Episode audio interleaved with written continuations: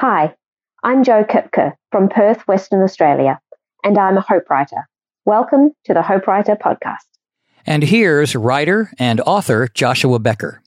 I live a lot of my life thinking, okay, if that person can do it, then I can do it too. Yeah, why not? Joshua Becker went from hobby writer to working writer, and so can you. But what's the difference between being a hobby writer and a working writer? Well, you could say working writers take it serious. Hobby writers dabble and write when they feel like it. Working writers treat writing like a job.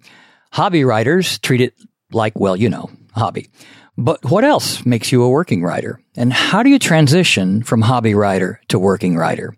Well, writer and author Joshua Becker made that transition. And we're going to hear his story, a story that can become your story, of what happens when we begin to take our writing serious. We'll learn the mindset change that changed his focus away from hobby writer and led to 3 published books and a blog with 1 million readers a month.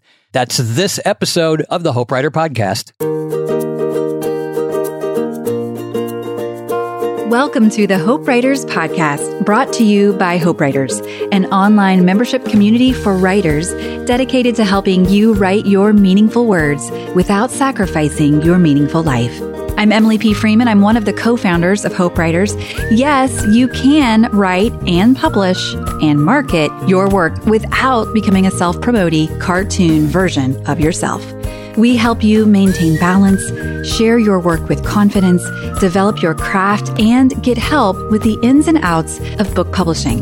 Inside our private Hope Writer Facebook group, members make great writerly friends who understand all those doubts and questions that you have. It's the next best thing to having your own writing mentor. And every Tuesday, members get a live informal conversation with an expert writer, editor, marketer, or agent, helping you make progress in your writing life. We call those interviews Tuesday Teaching, and while the entire interview is only for our members, each week we share a few minutes that were super helpful here on the Hope Writers Podcast. And that's coming up. Find out more at hopewriters.com. Hi, I'm Heather, and I'm a Hope Writer. Did you know the writing path has 6 stages? It's so easy to get frustrated when we jump ahead on the path and do things out of order. So, want to find out your writing path stage? Hope Writers has created a short, fun quiz you could take right now. You'll even get a tip or two for taking your next step.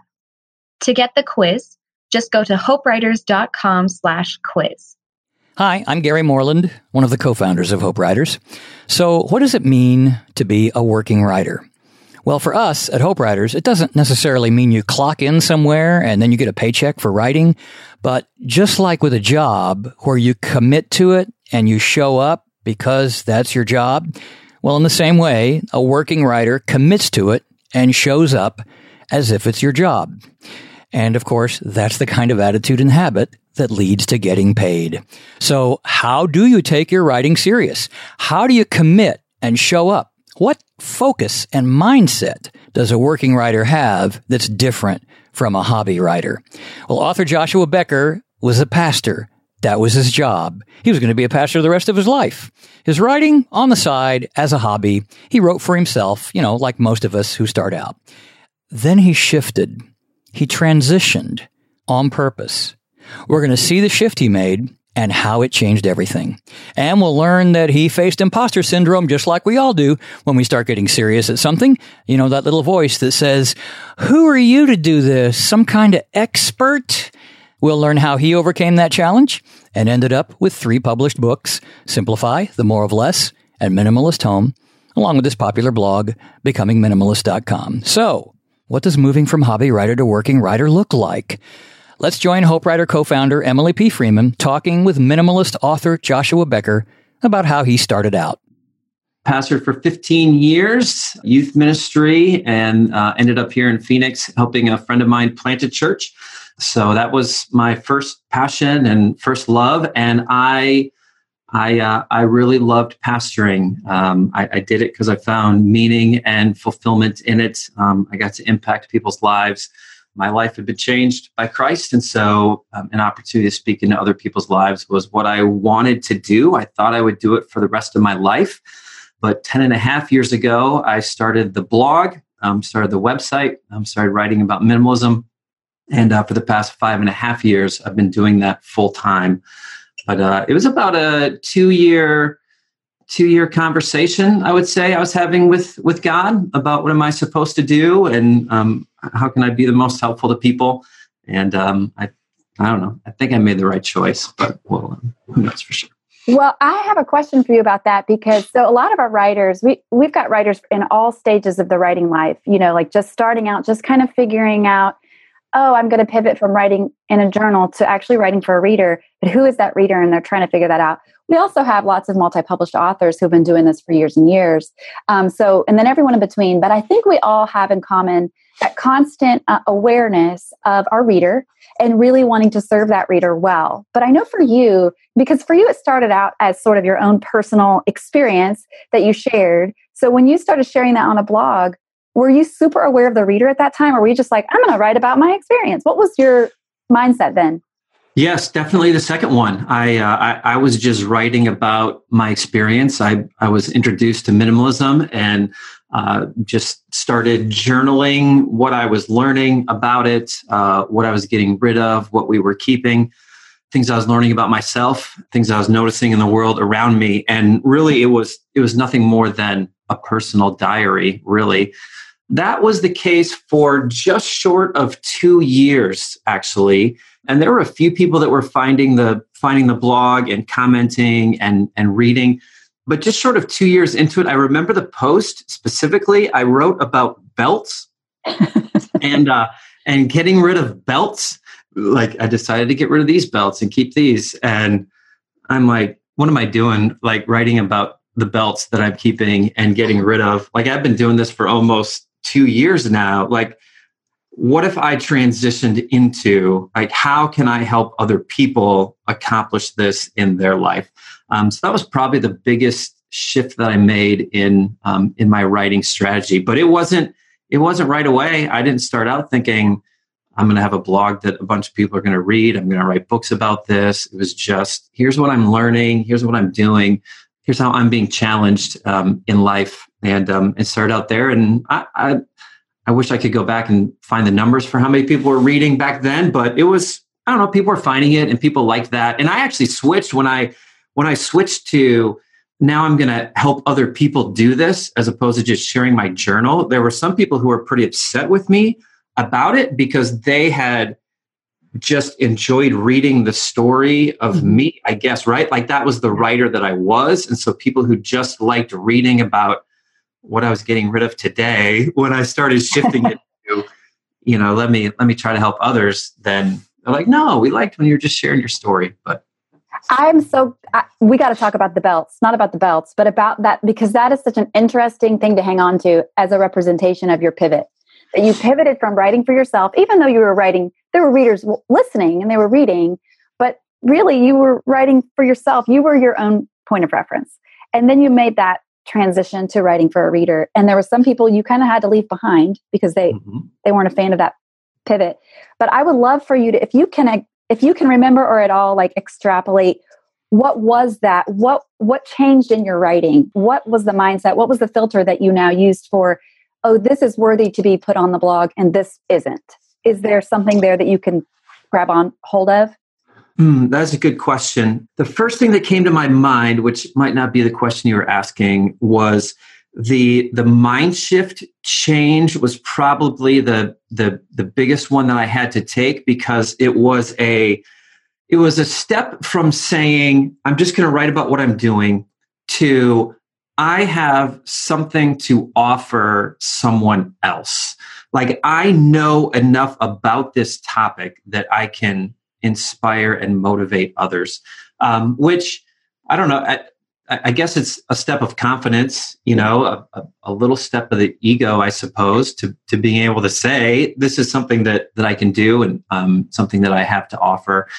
I suppose part of it was I was getting a few questions. I actually got an email. Now I'm even kind of returning back to that moment in time. I got an email from someone that asked, hey, this is great, but what advice would you give me if my spouse wanted nothing to do with minimalism? And so then that became one of the first, I think the first blog post where it was like, okay, here's some steps you can take. Here's some things that you can do. Here's how I would tackle it if I was in your situation. And so that was probably the biggest mind shift change that had to go in. As far as what went on the blog, I don't know. I suppose we're always kind of changing and evolving in that way. And some of the stuff I was writing about 8 years ago, I probably wouldn't publish today, but it was what I felt passionate about saying, and did it to the best of my ability. Yeah, that's good. Well, you did answer my question. Exactly. That's exactly what I wanted to know. I know. Check. Well done. Well, were there people, did you notice how soon after that pivot that you made, though you heard from some people who were like, hey, stop. We want to know more about, now tell us about the ties. Were the people starting to resonate with that kind of new way, that new sort of like as you started writing as a guide, maybe more? Was that an immediate resonance with your readers? Yes, it was. Going back, even that very first post about, how to become a minimalist when your partner isn't or something like that was the title. And I just wrote down the best things that I could think of. And yeah, I would say the comment section on that post became far livelier than any of the other comments that I'd had. And a lot of, hey, that was pretty helpful. I didn't know you were so smart. I didn't know you had stuff to offer me. It was a lot of, hey, these are some good ideas. I hadn't thought of this before. I hadn't thought of that before, which certainly resonated and certainly boosted my confidence a little bit. And yeah, you know what? I guess people haven't thought about this nearly as much as I have after 2 years of writing about it and living in this world.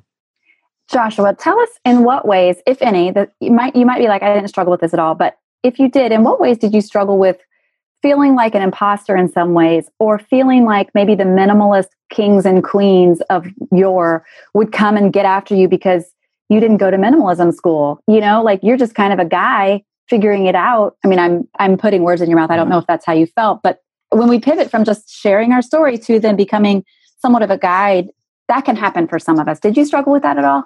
Yeah, every day. Every day.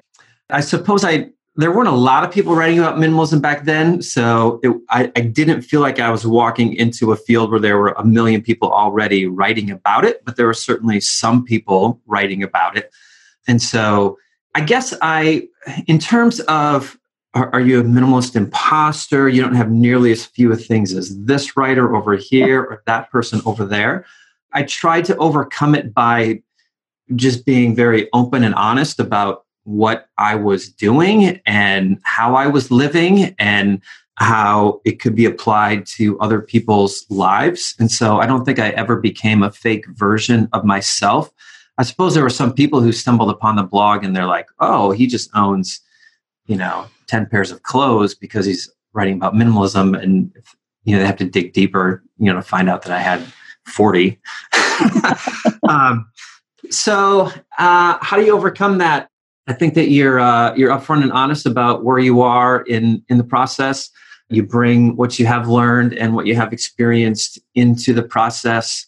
And yeah, I don't know. Am I helping? You're helping immensely. Yeah, I think it's always good to hear from writers who have been doing this for a while, who are seen as experts, to hear that you too struggle with feeling like a crazy person sometimes in this world where you're the expert, We're all just kind of, we're doing our thing and offering help and people can take it or they can go someplace else. And that's okay, Yeah. It's this constant acceptance of that. Tell us when for you this became something that you did on the internet to something that you began to embody. I mean, and you lived it, but as far as embodying as a profession, as a vocation, as your work, really, was that when it became a book? When did that transition happen? You said you've been doing it full time for 5 years now?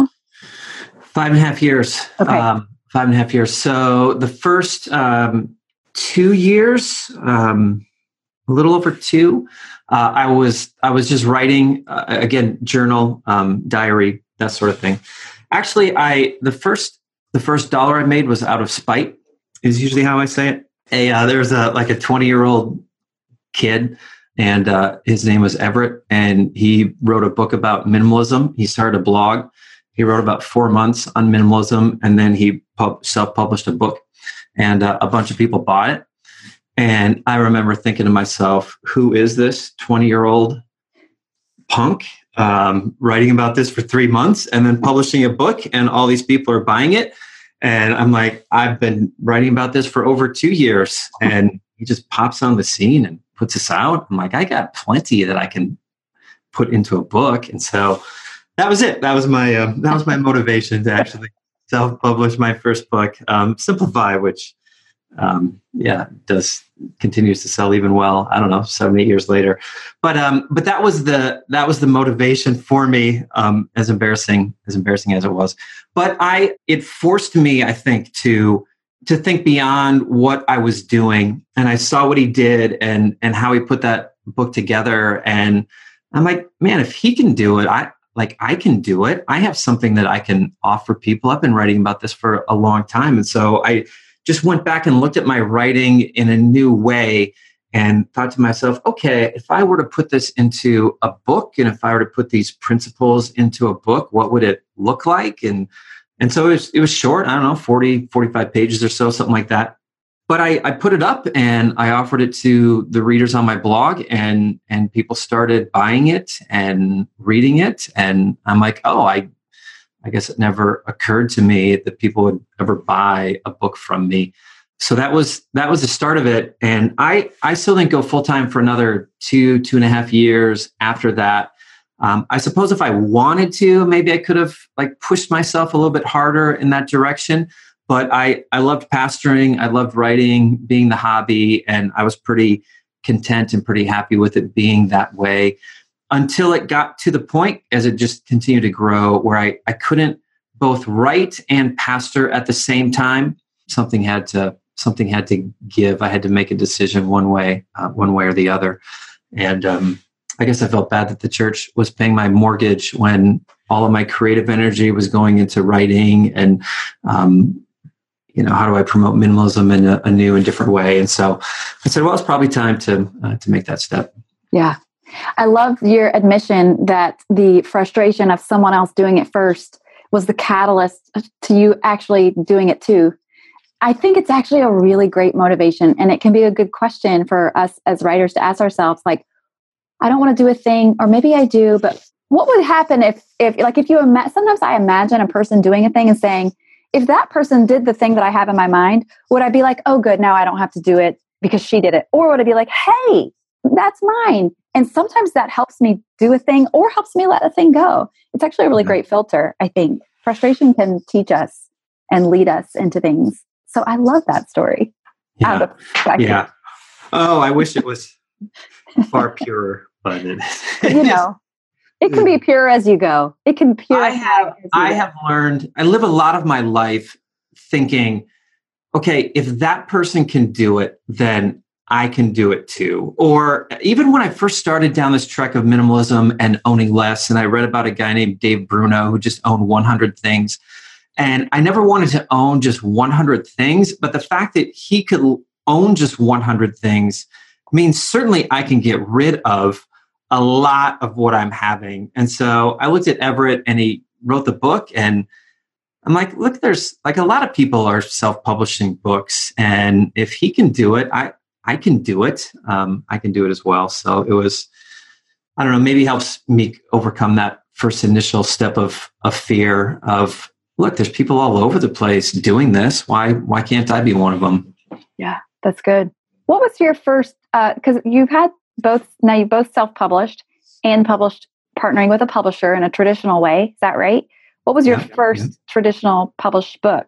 The More of Less. I self-published 2 books. And then traditionally published I'll say it that way. I self-published 2 books, and then my first traditionally published book was came out in 2016, so 3 years ago. Do you have a compare and contrast with your experience of self-publishing versus traditional publishing? It ended up being almost everything that I thought it would be. Actually, probably the biggest unknown was how much time and effort and energy my publisher was going to require from me. I remember the first time I signed the contract, and then I got this long 10-page author questionnaire that I had to fill out. Yeah. Like, oh man, I guess I didn't know how much stuff they were going to want to know about me, but it makes sense when you're going it through. So I had the two self-published books. I went with the traditional publisher on the third book for a number of reasons. I wanted the distribution that they could, you know, just getting into bookstores like you can't with a self-publisher. I knew it would take time. I knew I would have less control over it. I knew that they were going to take a large percentage of the money from it. And so I knew all of those things going into it, but I wanted the distribution that they could provide. I wanted the reputation of a publisher behind what I was writing. I think it still counts for something. And as more and more self-published books come out, I think it counts for even more. There was some sort of gatekeeper. But honestly, the most important reason was I wanted to write a better book than I could do by myself. And so I wanted a team of people around me.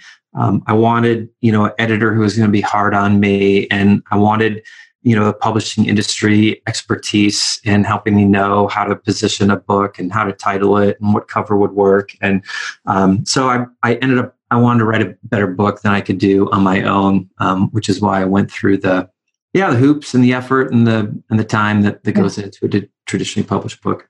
I'm glad I did. I like how I did it. I self-published two and then have traditionally published two, and I wouldn't change anything of how I went about it. So to move from hobby writer to working writer, you start treating writing like a job. You show up whether you feel like it or not, and you shift from writing for yourself to writing for others, for the reader, to help them.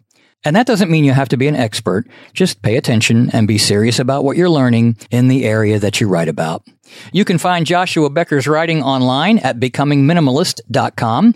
His books, Simplify, The More of Less, and Minimalist Home, are found Amazon where books are sold. If this episode was helpful to you, well, just imagine how helpful the entire hour-long interview would be. Every week inside Hope Writers membership, there's a new one-hour Tuesday Teacher episode, and they all end up archived inside the Hope Writer member library. By the way, Hope Writers, not just for someone who wants to write a book. Hope Writers is here to help you make progress getting your words out to a reader wherever your reader is. Could be a blog or articles, or maybe you like writing on Instagram and Facebook, or a book. If you want to be serious about your words and your reader, we're here for you. And did you know the working writer's journey has 6 stages? To see where you are in the journey, take the fun quiz at hopewriters.com/quiz. And for writing tips and encouragement every day, we'd love to connect with you on our public Facebook page at Hope Writers Community and on Instagram at Hope Writers. And here are some final words of hope from author William Faulkner. Get it down. Take chances. It may be bad, but it's the only way you can do anything really good. Thanks for listening.